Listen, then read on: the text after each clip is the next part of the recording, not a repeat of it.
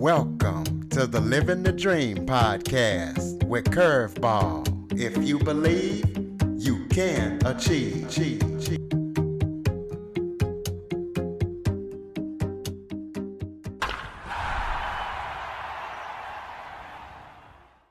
Welcome to the Living the Dream with Curveball podcast, a show where I interview guests that teach, motivate, and inspire. Today, we're going to be talking about the ramifications of pornography addiction as I am joined by pornography expert Joshua Shea.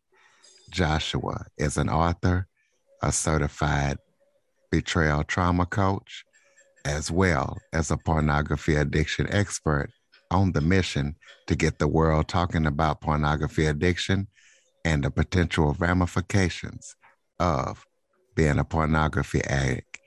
He is a former addict himself, so he has firsthand experience. So, Joshua, thank you so much for joining me today. Thank you so much for me inviting me onto your show. I appreciate it. Well, why don't you start off by telling everybody a little bit about yourself? Uh, yeah, absolutely. I, uh, as you mentioned, my name is Joshua Shea. I am from Central Maine. I have lived here most of my life. And the reason I'm on your show is because of porn addiction, and that the story of my relationship with porn addiction started as an addict when I was a kid. I became addicted around 12 years old.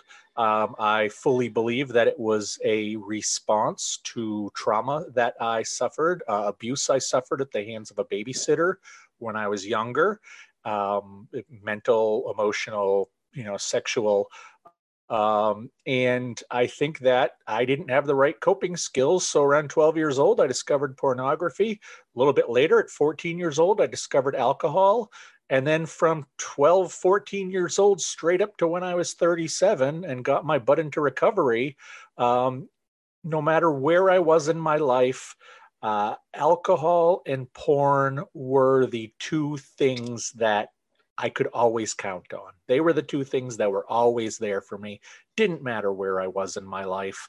And when I finally, you know, when push came to shove, I, I lost my job uh, because of the way I was acting at the, the last year or so of my addictions.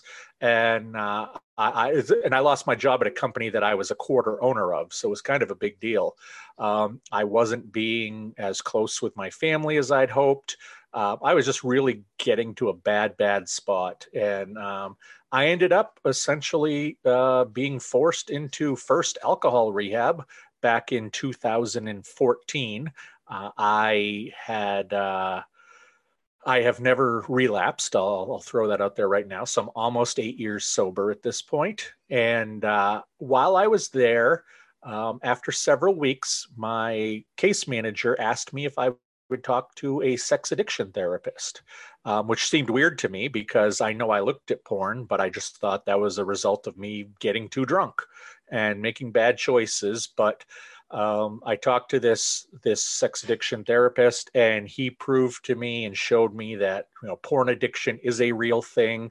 That I had been dealing with it for even longer than my alcohol problem, and when you look over the course of my life, it caused far more problems than the alcohol and predated the alcohol and really was the thing that controlled my life. So I, I got my act together through therapy, through rehab, and because I was a uh, journalist in my regular life, newspaper writer, although I, I, did eventually end up being a publisher of a magazine, um, I decided that I'd do what I do best, which is write. And so I ended up writing my story because when I tried to find resources about porn addiction, the only stuff I could find was like college level written by, uh, you know, doctors and professors. And, you know, while I could work my way through that, uh, I, I, didn't have a, it was hard to understand. And, and I understand that most people who dealt, deal with this, uh,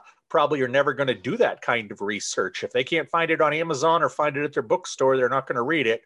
So I decided to start creating resources for people who are dealing with porn addiction. Um, that was my first book. And my second book ended up uh, being about the spouses who have to deal with the porn addiction, because that's a very big deal as well. In most cases, uh, the the addict, whether it's a man or a woman, hides their porn addiction from their partner, and that causes a lot of trauma within their partner. So it's just a big mess. And and and my life was a big mess, and I'm just trying to I don't know, pay it forward, pay it back. I was lucky enough to get this albatross off my back. And uh, now I want to help other people because ultimately I wonder if there's anything that, you know, eight year old Josh could have heard, or 15 year old Josh, or 20 year old Josh. Is there anything that I could have been told that would have helped me not become an addict of pornography? And all I'm doing is hoping that maybe I'm helping some people the way that I I didn't have those resources. So that's what brings me to you today is to to talk to your listenership about this. And again, I thank you for letting me do that. There's a lot of people out there who are still afraid of this subject, still see it as taboo, can't you know look at the fact that we can as two adults have a conversation about it they're still so afraid of it and that's that's the kind of stigma we have to break down if we're going to address this problem well, that's why I decided to have you on. So talk about well, how do you actually know you're addicted and, and what's what's wrong with looking at porn? I mean, just because okay. somebody watches watches it, does that mean that they are addicted? Nope. Nope. Just like if somebody drinks, they're not an alcoholic. Um, you know, I can't drink like a normal person but I know plenty of people who can. My wife can have a glass of wine or two and she's fine. Um, you know, she can put half a bottle of wine away. I could never do that with alcohol. Uh, I could never do that with pornography. But w- w- when I go to a casino, I can walk away. When I go to a buffet, I can walk away. Things that are uh, addictive substances for other people aren't for me. So, uh, obviously, there are plenty of people, far more people uh, do not have porn addictions and look at porn. Um, latest statistics that I saw, which were from just before the pandemic, said that 80% of men under 50 years old look at porn at least once a month. And 60% of women under 50 years old look at porn at least once a month. So obviously, people are looking and it's not destroying society and hopefully it won't. Um, so, what is the bad thing about looking at pornography, even from a non uh, non um, addict standpoint? Um, I'm not going to get into the morality of it because I think that can be all over the map. Um, and, and I don't think it's good to shame anybody or embarrass them. So, leaving the moral question of is looking at pornography okay to the side, um, I think that the story that illustrates the issue with pornography the most uh, comes from when I did one of my last uh, college presentations before the pandemic started. It was to a small group at a health center. It was a women's sexuality group, and I gave my typical presentation, and then I went to the Q and A section and there was one woman she was probably about 19 very very quiet girl didn't say much. She raised her hand and said have you talked to women our age you know 18 19 20 have you talked to them and heard that they don't want to have sex with virgin guys? And i looked at her and i said no i've never heard this. What does this have to do with pornography? And she said, Well, you just told us that a guy usually sees pornography for the first time around nine years old, maybe 10 years old, uh, at least here in America. And they, by age 12 or 13, the average boy is watching multiple times a week. And as she said, as she started to repeat my statistics back to me, I realized where she was going with this. And I have had many conversations with women in this age group since, and they have they have confirmed this. It's that young men are growing up in this society watching pornography and not just watching it, but learning from it. If you're 12, 13 years old and you use pornography, say three, four times a week, or let's say you look at 10 clips a week, 10 little movies, um, think about at 12 years old, when you're 17, 18, how much pornography have you consumed? And even if it's the most vanilla, you know, straight ahead, typical porn you can find, one man, one woman, you know, nothing crazy, you're still going to probably see the man saying very nasty things to the woman. You're probably going to uh, see him grab her by the neck at some point. He's going to bend her like a pretzel. He's going to demean her.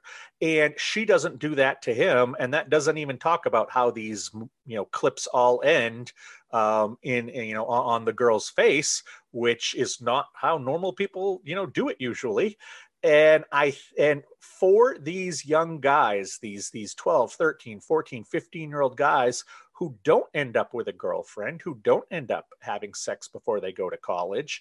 Um, what are they supposed to believe sex is like? You know, for people like me, and I'm guessing people like you who have been in normal sexual relationships, have been, you know, understand what a normal sexual relationship is. How are these guys supposed to know that? Porn has been their sex ed.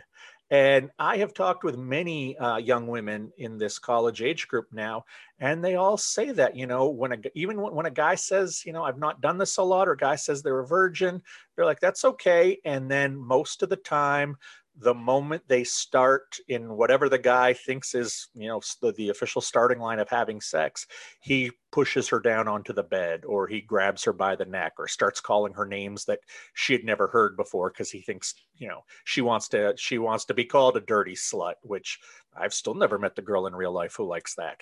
And these guys are brainwashed by pornography. So a lot of these women, when they find out that the 18, 19 year old guy is a virgin, they don't want to have sex with them because they don't want to retrain them. They don't want to have to be like, hey, no, you can't act like Ron Jeremy or John Holmes or one of these porn stars. This is not what this is like. But how are these guys supposed to know that pornography is not a documentary or not a reality show if that's what they've been feasting on regularly?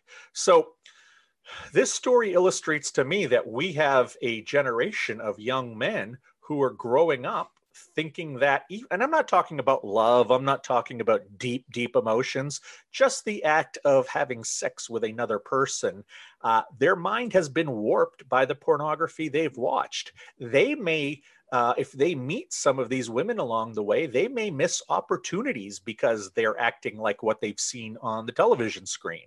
And like nothing to do with addiction there. It's just that we are raising young men and, young women to, to another degree on pornography. They have unfettered access and they've always had unfettered access to it. When I was a kid, I had to hope I found a magazine or I had to, you know, try to get a, a VHS tape recorded from uh, somebody or or see if a video store would let me have it. Well, these days we put a smartphone into every 10 year old's hand and send them away. And, you know, if you can and not to be crude, but if you can spell, you know, woman screws horse, you can watch that. You can watch whatever you can spell these days because there's so much pornography out there, and we don't think about what that's doing to the youngest generation. Um, the generation that grew up with the internet uh, they're kind of that their oldest age right now is about 30 32 years old they don't remember a world before it there was a study done in 2018 uh, of men in America, all ages, all races, religions, whatnot.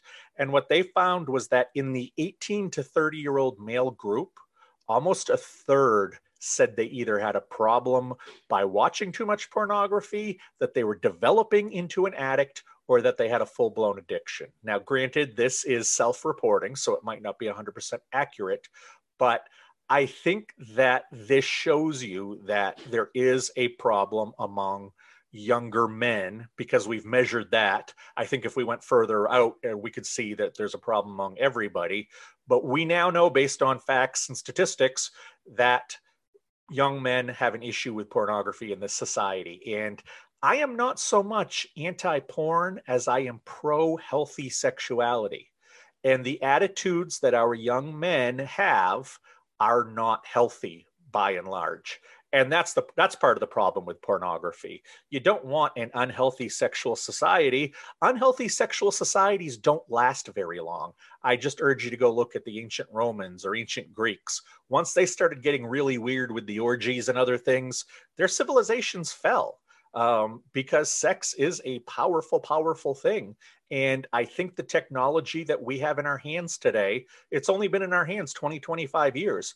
Our brains have not evolved to handle this kind of technology yet. So we have to stop everything and say, hey, what is this doing to us? What is this doing to our people?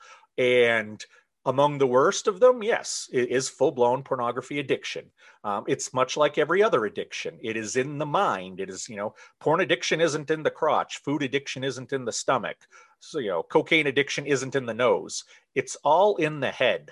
Uh, addiction is uh, just a symptom of a coping mechanism to deal with something worse. And with pornography, it's almost always unresolved trauma, usually emotional trauma or sexual trauma from being a kid.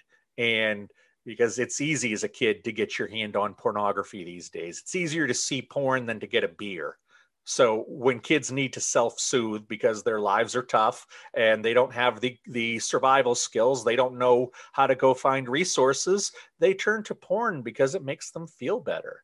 And that's that's the problem in our society is we're not uh, I don't want to say teaching our, our people how to use porn, but we are not even talking about it and saying, hey, you know, one out of five guys ends up with a real problem with this, and that number is only getting worse. So let's talk about this. That's why I'm here. That's what I do day after day. Is I just try to get people to talk about this, so there are fewer me's out in the world because I didn't want to end up this way, but maybe I can help other people not end up that way.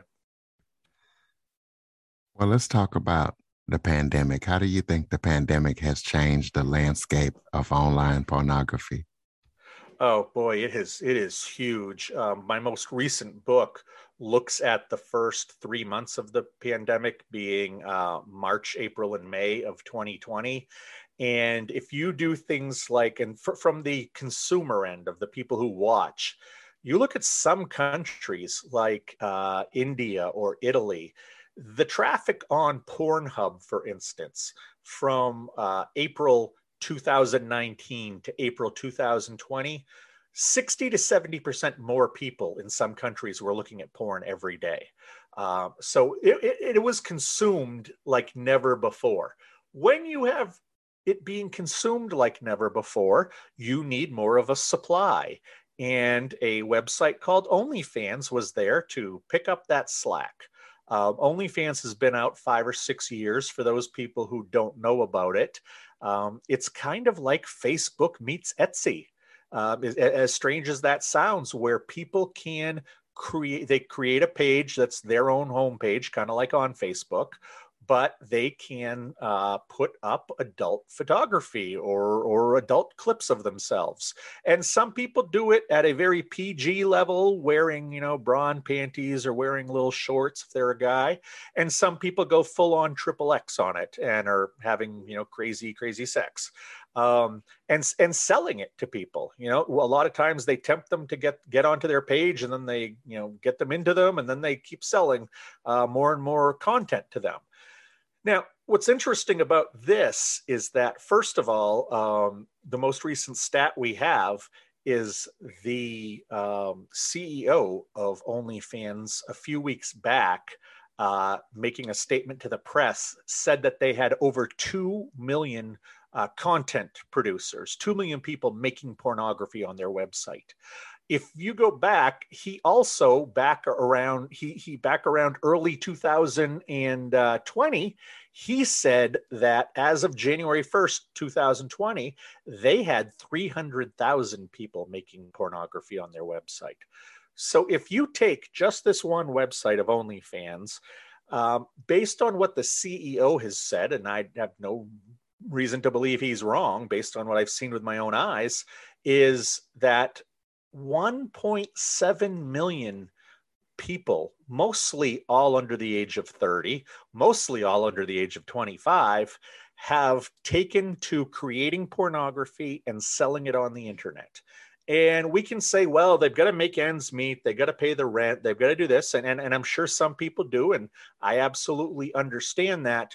But what scares me about the pandemic and what I think the long term effects of the pandemic will be isn't going to be on how much we watched porn or how much how many new people started watching porn because as, the uh, lockdowns started to lift as people could go back to school go back to work uh, you could track website stats. There are a bunch of different companies that do that.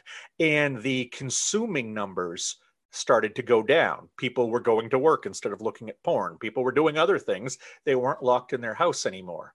What we didn't see go down are the amount of people who are making porn.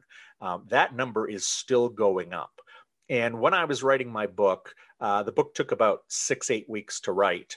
And I talked with several people who had uh, been on OnlyFans and had been cam models for a very long time. These are the people who saw it as their job, as their business. They did it for the money. And then I talked to a bunch of rookies who just started doing it at the beginning of the pandemic. And they were like, I heard there's good money. I heard there's good money. I then interviewed them again six to eight weeks later to find out what was going on the people who were the veterans on those sites they talked about how the consumer was changing and their attitude with every you know every week that the pandemic went on people seemed to get more depressed or scared and it was interesting to hear about the consumers on that end but these these producers these longtime makers of pornography of their own pornography they really hadn't changed at all but when I talked to the rookies, it was actually kind of scary. Talking to some of these, you know, guys and girls who were 18, 20, 22, you know, they they were like, "Yeah, I'm making great money, but you know what's cool is that you know i jump on here and i feel like i have more friends than i've ever had before or you know i've never been able to get i can't get guys to date me. I can't get a girl to look at me. And suddenly i've got them giving me huge amounts of money and paying attention to me. And i remember one girl saying that you know she broke up with her boyfriend because she started doing OnlyFans, but since then she's gotten three marriage proposals from different guys around the world. And what I was hearing from these people, uh, these young people who were new at it, um, was absolute addiction. They were talking about a dopamine rush. They were talking about the feelings they got being similar to somebody who looks at porn or somebody who snorts coke or you know has a, has an eating disorder. Um, somebody who wasn't healthy. And in in listening to these young men and young women, I, I'm flat out scared for them because you know I don't think it's been identified yet that making pornography can be addictive, but if consuming it can be addictive why can't making it be addictive? And i really wonder if some of these you know people who are 20 25 years old now are they still going to be online 20 years from now? Are they going to be 40 45 years old making pornography because that's how they get high? And i don't think without this pandemic that we would have seen so many people uh, experiment with making and selling their own pornography. Um, that's what I think that the long term, when we look back, legacy of this pandemic is going to be. Do you feel like porn addiction is ever the fault of the person's partner who is addicted? No, it never is. And and the unfortunate thing, and I've begun to uh, do more coaching and, and, do more writing for the partners because so many of the partners think that they are the problem. Because what often happens in addiction, and this is true with every addiction, that the libido drops. So think about it. If you've been married to a guy or a girl for 10 years, and over the last three, four years, the sex is starting to slow down. And in the last year, it's never even happening. And, you know, he just always has a headache or she always has some excuse to not have sex. And then you find out that five, six times a week, they're spending an hour or two sitting in front of a computer looking at pornography. And yeah, you can hear that they have a problem, but most people who are blindsided by finding out their partner has an addiction, they immediately think, what did I do? Was I not good enough in bed? Was I not sexy enough? Did, did was I not, you know, uh, wild enough? Why wasn't I enough for this person? And the the thing is, you could never be enough because it's not about you. It has nothing to do with you. It, it's it sucks that you're there and you're going through it, but in my instance, you know, I became a porn addict 12, 13 years old. I met my wife when I was 26. Um, she found out that I was a, uh, uh, an addict at 37. So I hid it from her successfully for 11 years. and you know she could say oh my goodness i didn't know he was an addict and, and i made that i made this happen and i have a lot of clients who do start out that way but i always tell them on my own from my own story i was an addict for 12 years before i met my wife even though I didn't know it was porn addiction, I know I was addicted. How could my wife have anything to do with my addiction if I was an addict for 10 years before meeting her? It's it's she can't. It's impossible. And that's the thing is that so many of us who are porn addicts or are recovering porn addicts, these seeds were planted in our youth you know, we found pornography to be our escape, the way other people find video games, the way some people use drugs. Um, we found pornography to be our escape. It's what calmed the storm in our brain. When I was using pornography, it wasn't, you know, strictly a sex thing I want to get off and, and this is all about me. It was about trying to calm my mind, trying to de stress, trying to feel like I was taking control of my life. And I know for people who aren't addicts, it's hard to understand that. Um, but it really is. It's like a magnet that just draws you to it. And for 12 years before meeting her, pornography was the one thing that always made me feel better, along with alcohol um, to a lesser degree. Pornography, no matter whether I had a girlfriend or I didn't, or whether I was in school or whether I had a job, pornography was always there and it always made me feel better. I could count on that. It was the only thing I could count on. It wasn't about an orgasm, it wasn't about getting off. There was a lot of times I looked at porn that there wasn't any getting off to it. It was about looking, it was about having that, you know, little tickle or little, you know, scratch in my pleasure centers, the dopamine, the oxytocin, the serotonin. It was about getting all of that calmed down and so pornography could do that for me. Well, I also found out, you know, in my late 30s, early 40s, a whole lot of therapy can do that too. Um, because what you need to do is you need to deal with not just the addiction. And when I when I coach porn addicts, I tell them right up front, only 25% of this is your addiction. We're going to work on how to deal with your triggers, what to do when you feel that itch coming on that you've got to use, how to stop using porn. We are going to talk about that. But 75% of the work is about getting through the unresolved abuse, the unresolved trauma of the of your youth. And I can tell you firsthand that when you figure out why you became an addict and when you deal with the circumstances of why you became an addict and you come to peace or get some closure with why you became an addict, it turns out you don't need the addiction nearly as much. And I give people the metaphor of imagine you have a giant cut on your arm. That cut is the trauma. So, what do you do? You get a bunch of band aids and you put it over the cut those band-aids are your addiction. They hide that trauma. The world doesn't see it um, and and you know you're hiding it from everybody. But the band-aids don't actually fix anything. There's no medicine in band-aids. All they do is hide the wound and if you are going to tend to the wound, you have to take those band aids off and you have to tend to the wound. You have to see what's going on in that wound. If you fix the wound, if you let it heal, if you get it to heal, well, you no longer need band aids. And that's the case with the addiction. I figured out why I became a porn addict and an alcoholic. I went through, you know, all of that hard work of facing the abuse that I had when I was young, and and and other types of uh, uh, uh, mental abuse or emotional abuse I suffered at the hands of some other people. I finally did the hard work of going through that and sorting it out and processing it. And once I did that, I have never felt the pull towards pornography or the pull towards alcohol like I did when I was an addict. Yep. Seven, eight years later, I still get little triggers. And, you know, I, I went to uh, Fenway Park in Boston for the first time in about 10 years, a couple weeks back when they were in the playoffs. And I was walking down the street with my brother, who doesn't have any problems like this. And he, he said to me, You look like you're fiending for a drink. And I was like, yes, I am, because I haven't been to a Major League Baseball park in 10 years. And I'm walking down this street towards Fenway Park, and I see a place that I used to drink a lot. And I see another bar, and I see another bar, and I see another bar. I would have guessed when I used to go to Fenway Park when I when I drank a lot, I would have guessed I went into two bars. Walking around the stadium, I probably recognized 10 bars. Uh, and that's from 10 years ago. Who knows how many have closed? That's that's a trigger. That's the feeling that I want to use. Um, and I have the tools to fight that.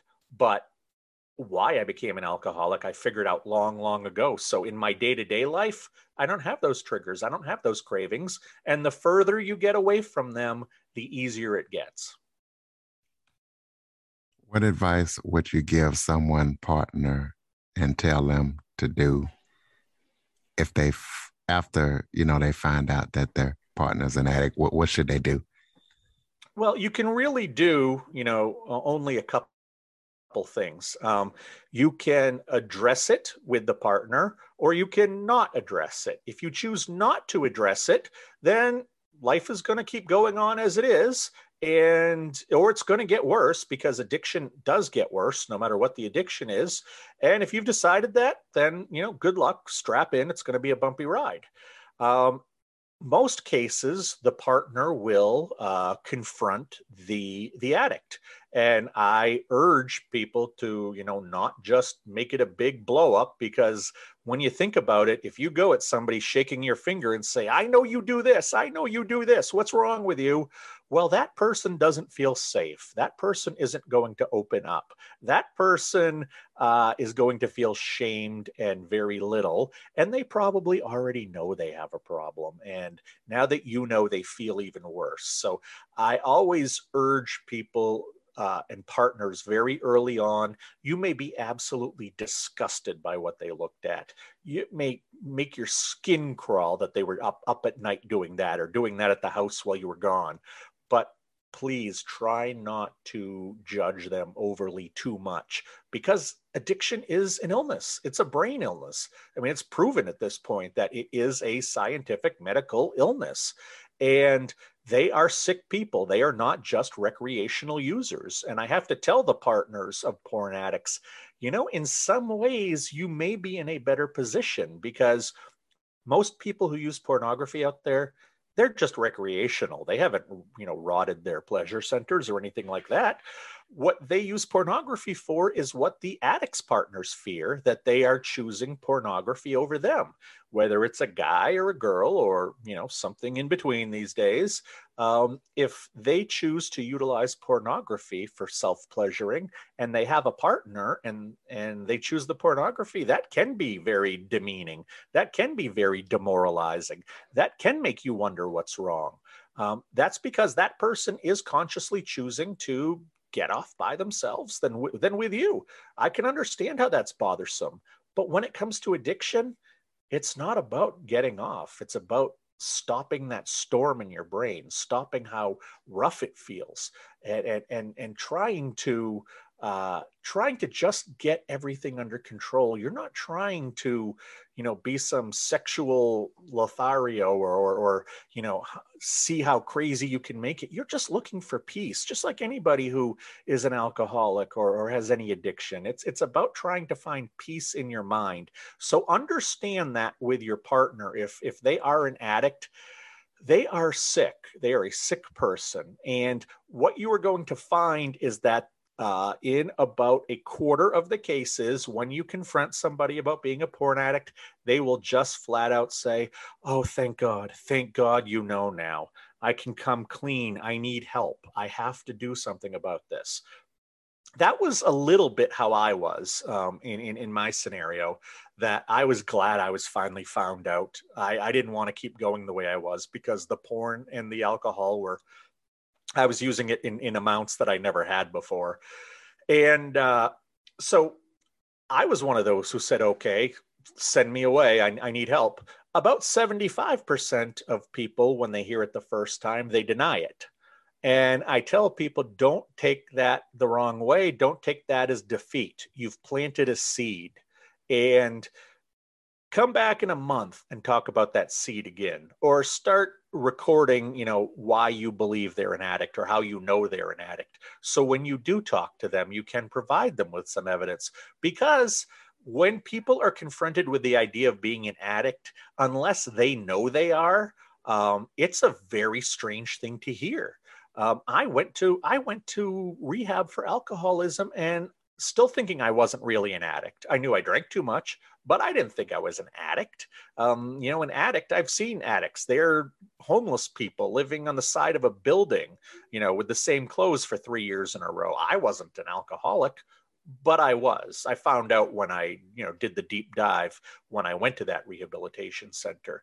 And I think that's what you have to kind of do is allow the person to find their own way. That doesn't, however, mean you have to sit there and take it all.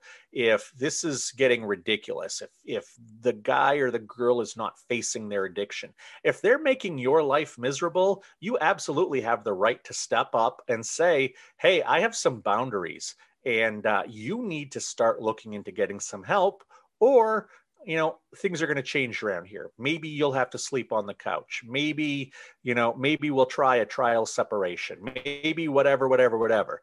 So partners can lean on the addict and try to get them to go get some help and try to, you know, if nothing else, talk to a therapist for the first time, talk to a coach for the first time, talk to somebody who's been through addiction, and just to figure out maybe you do have a problem. Maybe it is just, it is more than, oh, just a, a hobby gone wrong. Maybe you do need some help with this. And there's nothing wrong with needing help. And the earlier you get help, the easier it is to get better and just stay on that person. Don't nag them, but just stay on them. And if they get to a point where you have to draw a line in the sand, draw a line in the sand and say, you are doing this or there are boundaries. And don't try to say there are boundaries if you won't enforce them. But if it gets to the point where this person will not stop and you know you can't live with this, it's okay to say, I'm going to leave you if you don't start addressing this and then leave them. That's that's that's perfectly fine because you have to watch out for yourself. And that's what i always tell the partners of the porn addicts is that this is a sick person. If you want to stick by and help that's wonderful. Um, i think that's a wonderful thing but you an addict doesn't have the right to abuse you you know mentally emotionally anyway an addict you know being an addict is not an excuse for bad behavior being in you can't you know, I, I have very little tolerance for addicts who are lazy because I know how lazy addicts are. I was one for years and years. I know what BS artists we are because I was one for years and years. I should have had a doctorate in gaslighting and manipulation. I was really good at it because I I everything was in service of my addiction. Everything was about getting there. And when you discover these things about your partner, it can really rock your core. But I just urge anybody listening to recognize that their partner is sick and to try to treat them with the kind of compassion that you would want to be treated if you had a brain disease, because that's what ultimately addiction is.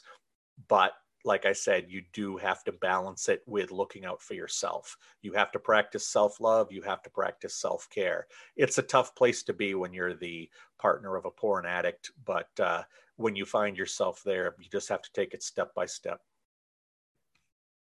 This next question is a two part question. The first part is what can we do to keep our kids away from porn? And the second part is what resources can people go to to get more information about porn, pornography addiction? Uh, well, the first part of your question, I hate to let the parents of the world know, but um, I have been approached by so many parents after I've given a presentation or whatnot and said, yeah, we don't have to worry because we have filters on our kid's phone. And I will be, you know, I try not to sound too smarmy, but I'll just say something like, wow, you're telling me you've locked down one of the 4.8 billion phones in the world? That kid's never going to see porn. And have you ripped all the computers and all the TVs out of your house? Because there's only several billion of those out there too. And what I try to make parents realize is that you can't keep your kids away from porn. That is silly. To think you can do that in the, You know, 2020s is ridiculous. It is not a matter of if your child is going to see porn, it's a matter of when. We know that boys see porn for the first time at eight or nine, often become regular viewers 10, 11, 12 years old. Girls see porn for the first time, usually at 10 years old, and they are starting to uh, consume it in numbers that we've never seen before because everybody now has equal access. You sit in front of your computer, you sit in front of your phone. Everybody has access to this stuff. And just because you lock down your kid's phone, you lock down your kid's laptop, well, what happens when your kid is riding the bus to school and the person next to them who doesn't have a lockdown phone holds up the latest stuff from Pornhub or, or one of these other websites? And, you know, what happens when they are at a friend's house at a sleepover and they're flipping around the channels and somebody hits the pay-per-view button and a porn porn comes on? You know, what is your kid going to say? What is your kid going to do? Um, if you don't know those answers, you haven't done any porn proofing. All you've done with those filters is allow yourself the false sense of security by sticking your head in the sand. A filter is never going to stop anything.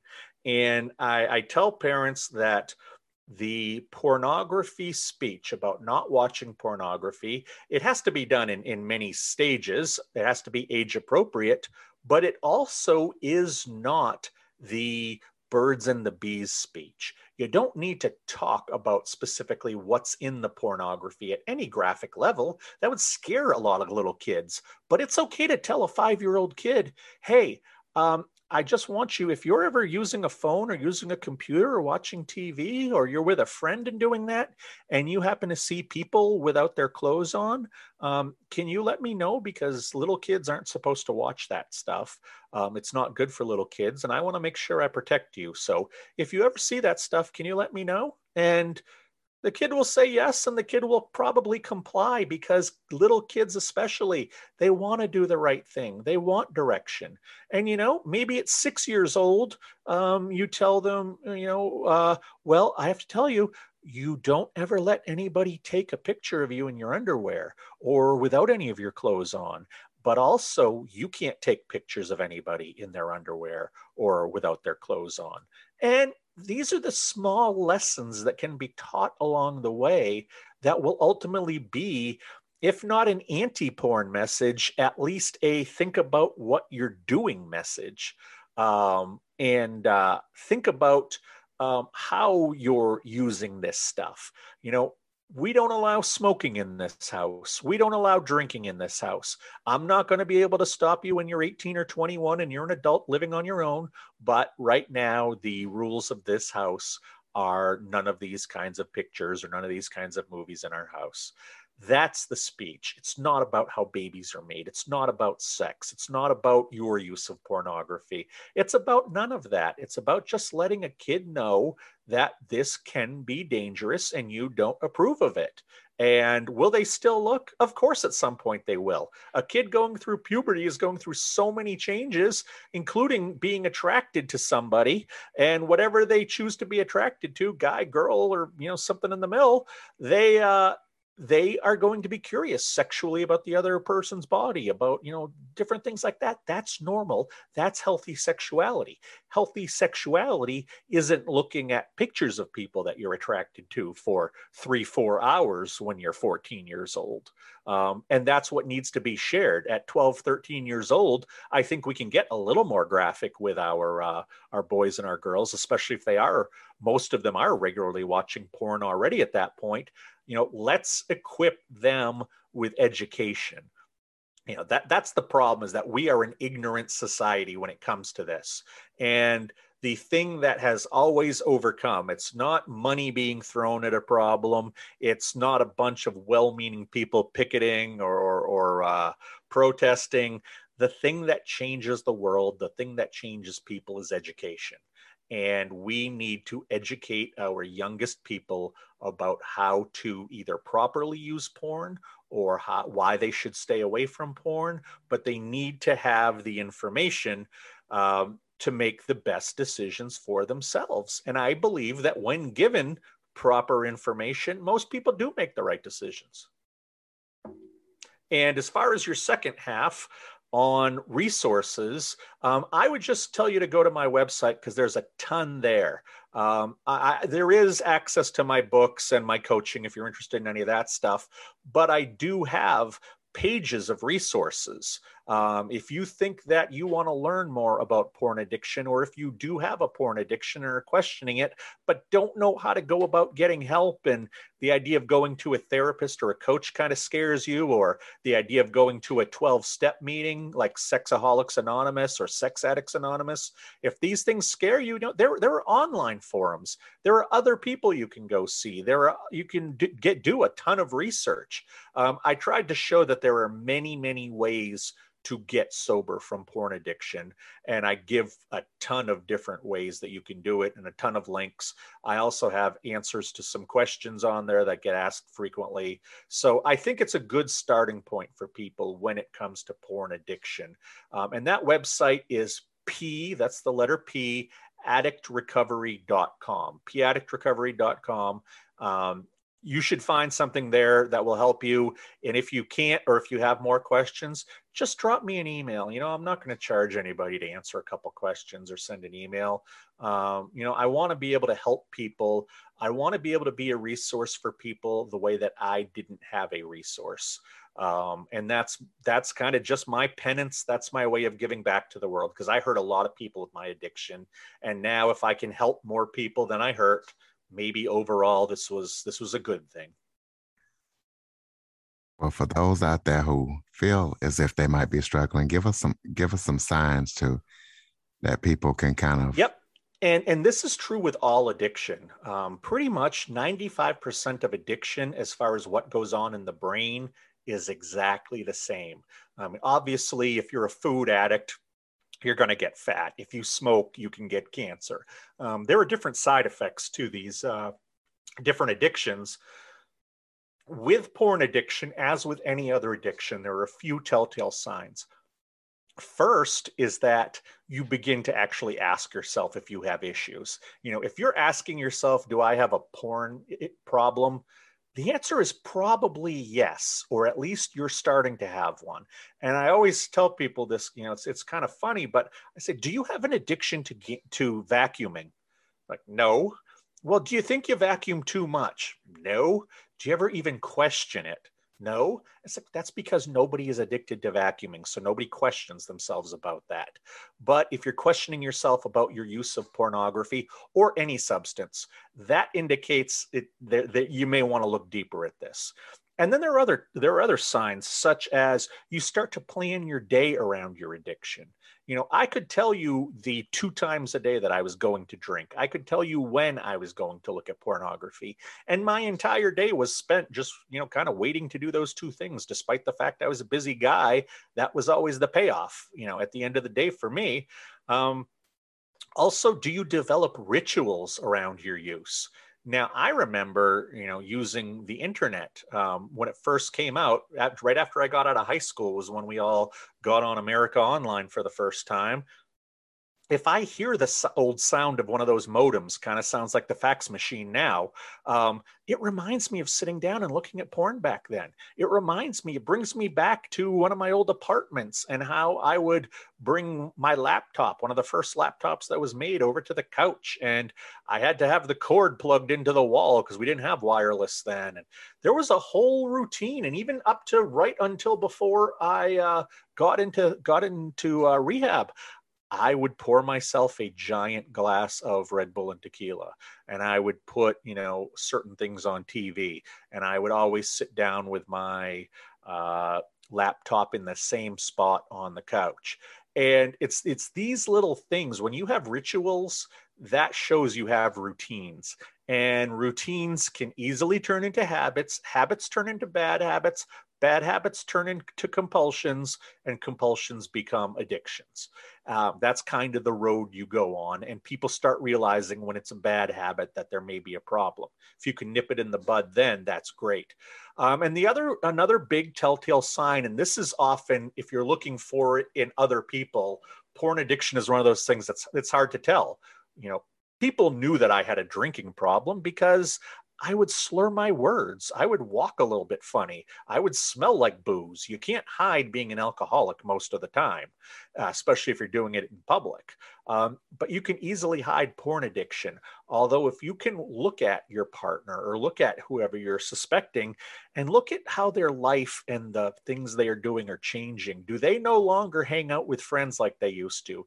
Do they not engage in activities? You know, let's play an online RPG game. Uh, I can't tonight. I'm doing something else. You know, addicts start to replace what were healthy, good activities with their addiction because that's often where they have the extra time in their day. They have to go to work, you know, they have to eat, but they don't have to go to the gym for 30 minutes. They don't have to go out to eat with a friend. They can go home and use pornography. And that's a sign when when people start uh, giving up on the activities that they enjoyed prior to addiction um, that they may have a problem. And those are the those are the early phases of addiction um, with with uh, pornography. And you know, and like I said, to, if you think you have a problem out there, uh, talk to somebody. You know, it you may not have a you may not have a, an addiction. You may have a compulsion. You may have a bad habit. You may be able to just tweak a few things in your life, and and you're okay but maybe you also have what's going to turn into a nasty, nasty addiction. And if you can stop it now, that's great. But you'll never know until you talk to a therapist, till you talk to a coach, till you talk to a recovering addict who has been there, who knows what happens, who has seen people, who can give you a baseline and tell you where you are you know you don't know how much of an addict you are of anything I mean, we see some of our friends or at least i do who can't get off their phones at all and it's like, dude, we're trying to have lunch here. We're trying to watch a movie. And they are addicted to their phone, even if they don't realize it. Um, that is something that, you know, a lot of people, well, I don't think I'm an addict because I'm not this or I'm not that. Well, you you may not be a full-blown addict but you may be developing a problem that will turn into addiction so if you have any questions talk to somebody who can say to you, Hey, I've been there, or Hey, I've talked to 500 other people in your position as part of my, my coaching or my therapy practice. Um, and, and they can, these are the experts. These are the people who know what they're talking about. This area is still so understudied. We still don't have enough information about what's going on with porn addiction that when you can talk to an expert, when you can find an expert, ask them about you know the, the the, concerns you have the fears you have. Um, find them. There are a million of them online. Hell you know you you want to talk for 10 minutes and tell me about your porn problem and i can tell you if i think you need more help um, drop me an email and I'll do that for every one of your listeners if they have that as, as, as, an issue because I've been there, I've seen it a million times, and I've seen sometimes where it's not porn addiction. Um, it's it's kind of funny. I'll tell you, Curtis, that um, I'll get a let's say a, a, wife contacts me and says, "Oh, I saw one of your podcasts or I read one of your books. I know that my husband is a porn addict. Will you please, please talk to him uh, if I can set up an appointment?" And it's like, "Yeah, absolutely." And then he will sit down with me and I'll say, "Okay, did your wife force you to be here?" And it's always yes. And it's okay, that's cool. Uh, she says you have an addiction. Why don't we tell tell me about your use? And assuming they're telling me the truth because I can't run a polygraph, you know, through Zoom. Um, assuming they're telling me the truth, probably 25% of the time, the person isn't an addict. Uh, they may be a horrible husband, they may be a horrible boyfriend, but they're not actually scientifically, medically addicted to anything. And that sometimes is, is disappointing for the partner who wishes that their their partner had a medical problem and not just that they didn't care you know? If I've, I've caught him masturbating to porn so many times and i've said no more and you can't do this and this hurts me and i caught him doing it again will you talk to him? And then i talk to him it's like this this guy doesn't have any addiction whatsoever. He just doesn't care what she thinks. That's not addiction and that's unfortunately where a lot of people are in this country now. She may have the betrayal trauma. She may have some problems because of his porn use. And he may have no idea that he has a problem, or he may actually not have a problem you need to talk to the experts to figure this out. It's one phone call. It's one it's one sit down in front of a therapist locally. Whatever it is this is your health. This is just as important as every other aspect. You know addiction is a is is a facet of mental health. If you'll take care of your other mental health needs take care of any potential addiction any particular any particular compulsion needs because if somebody tells you well you're very compulsive that's just a short cab ride from addiction and you really want to be careful of that. Um, and, and, that's what I advise people to do is just talk to people who know their stuff. Um, you cannot self-diagnose if you are not familiar with what to even look for. Um, and you also can't say it's not a problem if you don't know what to look for. Talk to somebody who does um, and hey you know what? Best case scenario there's nothing wrong with you. Worst case scenario, you caught a problem that you can now deal with and you can make better. Because if I can get over a 24 year porn addiction while I was also getting over an alcohol addiction, if I can do this, anybody can. Well, let's talk about some current upcoming or current projects that you have that people need to know about and also give out your social media links. I know you gave out your website. Yeah, absolutely. And I, I thank you for the opportunity. Um, it's my whole brand is basically P Addict Recovery. If you want to find me on on Twitter or Instagram, and I'm always up, updating Instagram, uh, it's it's just at P Addict Recovery. Um, if you want to email me, paddictrecovery at gmail.com. Uh, as far as projects, I am setting up a TikTok um, by the end of November. Um, I have noticed, and in talking to fellow coaches, that uh, trauma and betrayal trauma clients seem to be getting younger. And most of my betrayal trauma clients are probably between 35 and 50 but there's i think there's a lot of people who are missing that the fact that younger younger men younger women can have a lot of trauma and need to deal with it. So i'm going to try to start putting out some tiktok content. I'm excited about that because i haven't taken on a new piece of social media in years. Um, so that that'll be interesting. Um, you know come look for me and see if i flame out wonderfully. Um, sometimes watching a car crash is just as fun as watching somebody succeed um, and I am also, uh, I have begun the very beginning process of uh, my, starting my next book. I am co writing this book with a therapist out of California. Um, and we have just signed paperwork. So my guess is that won't come out till the end of 2022 or maybe early 2023 but I'm real excited about that. That will be my uh, fourth book, and you can get all my books on Amazon if you're interested. Um, and then um, I'm also excited because uh, we're starting to see places like colleges, places like churches, libraries, Rotary clubs, this kind of thing. We are starting to see uh, these groups and these organizations bring speakers back to talk to people live. And, you know, while it's great to have TV and, and podcasts and radio, I don't think there's anything like standing across from somebody, even if they're on a stage and they're talking to 500 people. I think there's a real connection there. And I've done many of those uh, kinds of presentations, you know, groups from five to 500. And, um, I haven't been able to do those very much the last two years because of the pandemic, and I'm really looking forward of getting back in front of people. I know there'll only be a few opportunities in the spring. Most of it won't start till fall of 2022, but uh, I really am looking forward, especially to getting in front of college kids. Um, I really I feel like I connect with them. I can speak their language, and uh, they'll take me seriously because I was there. And I think that's a big piece of it is that I was there. Not only do I know my statistics, I know my experience, and I try to keep it as totally real for uh, young kids because young kids can sniff out BS better than anybody.